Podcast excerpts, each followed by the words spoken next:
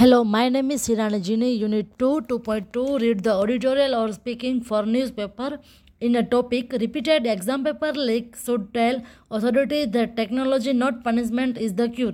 In an unusually for Uttarakhand last week's protest against corruption in government recruitment exam includes stone pelleting that the state government also recognizing youth frustration as hinting new level was indicated by the speed with which it promulgated an ordinance for control and prevention of unfair means in the recruitment, to which the governor gave his assent within 24 hours. As swiftly on Sunday, the first case was registered under the new law, where offences are non-bailable. Fines go up to rupees 10 crore and jail terms up to life imprisonment, but any honest look at the problem will make clear that the country's most stringent anti-copy law isn't in full to clean up the mess.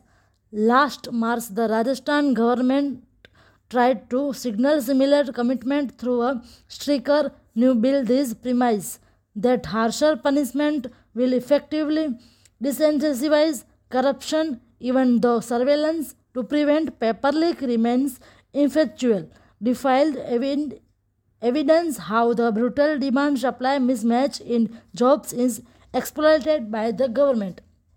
Ecosystem itself has been nakedly exposed in West Bengal.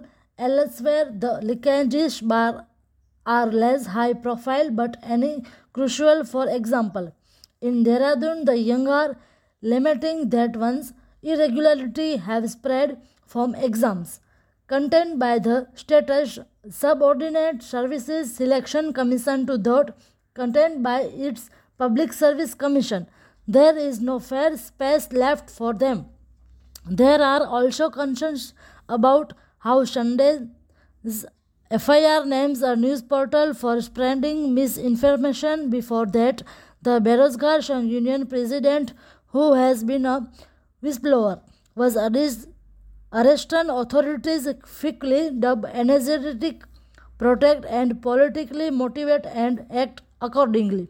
But so persistent is the problem and had that this charge appeared more absurd than usual. The problem has two defining upstate. First, the number are overwhelming.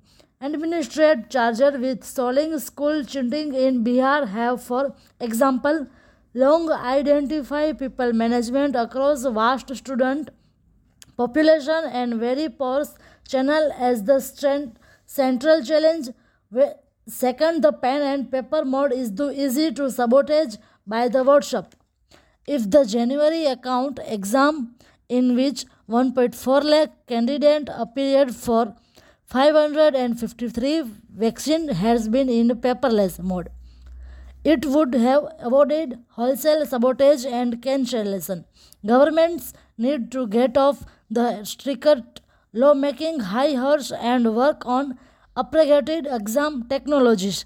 There has already been a considerable deal in bringing India's young into the computerized test age. Thank you.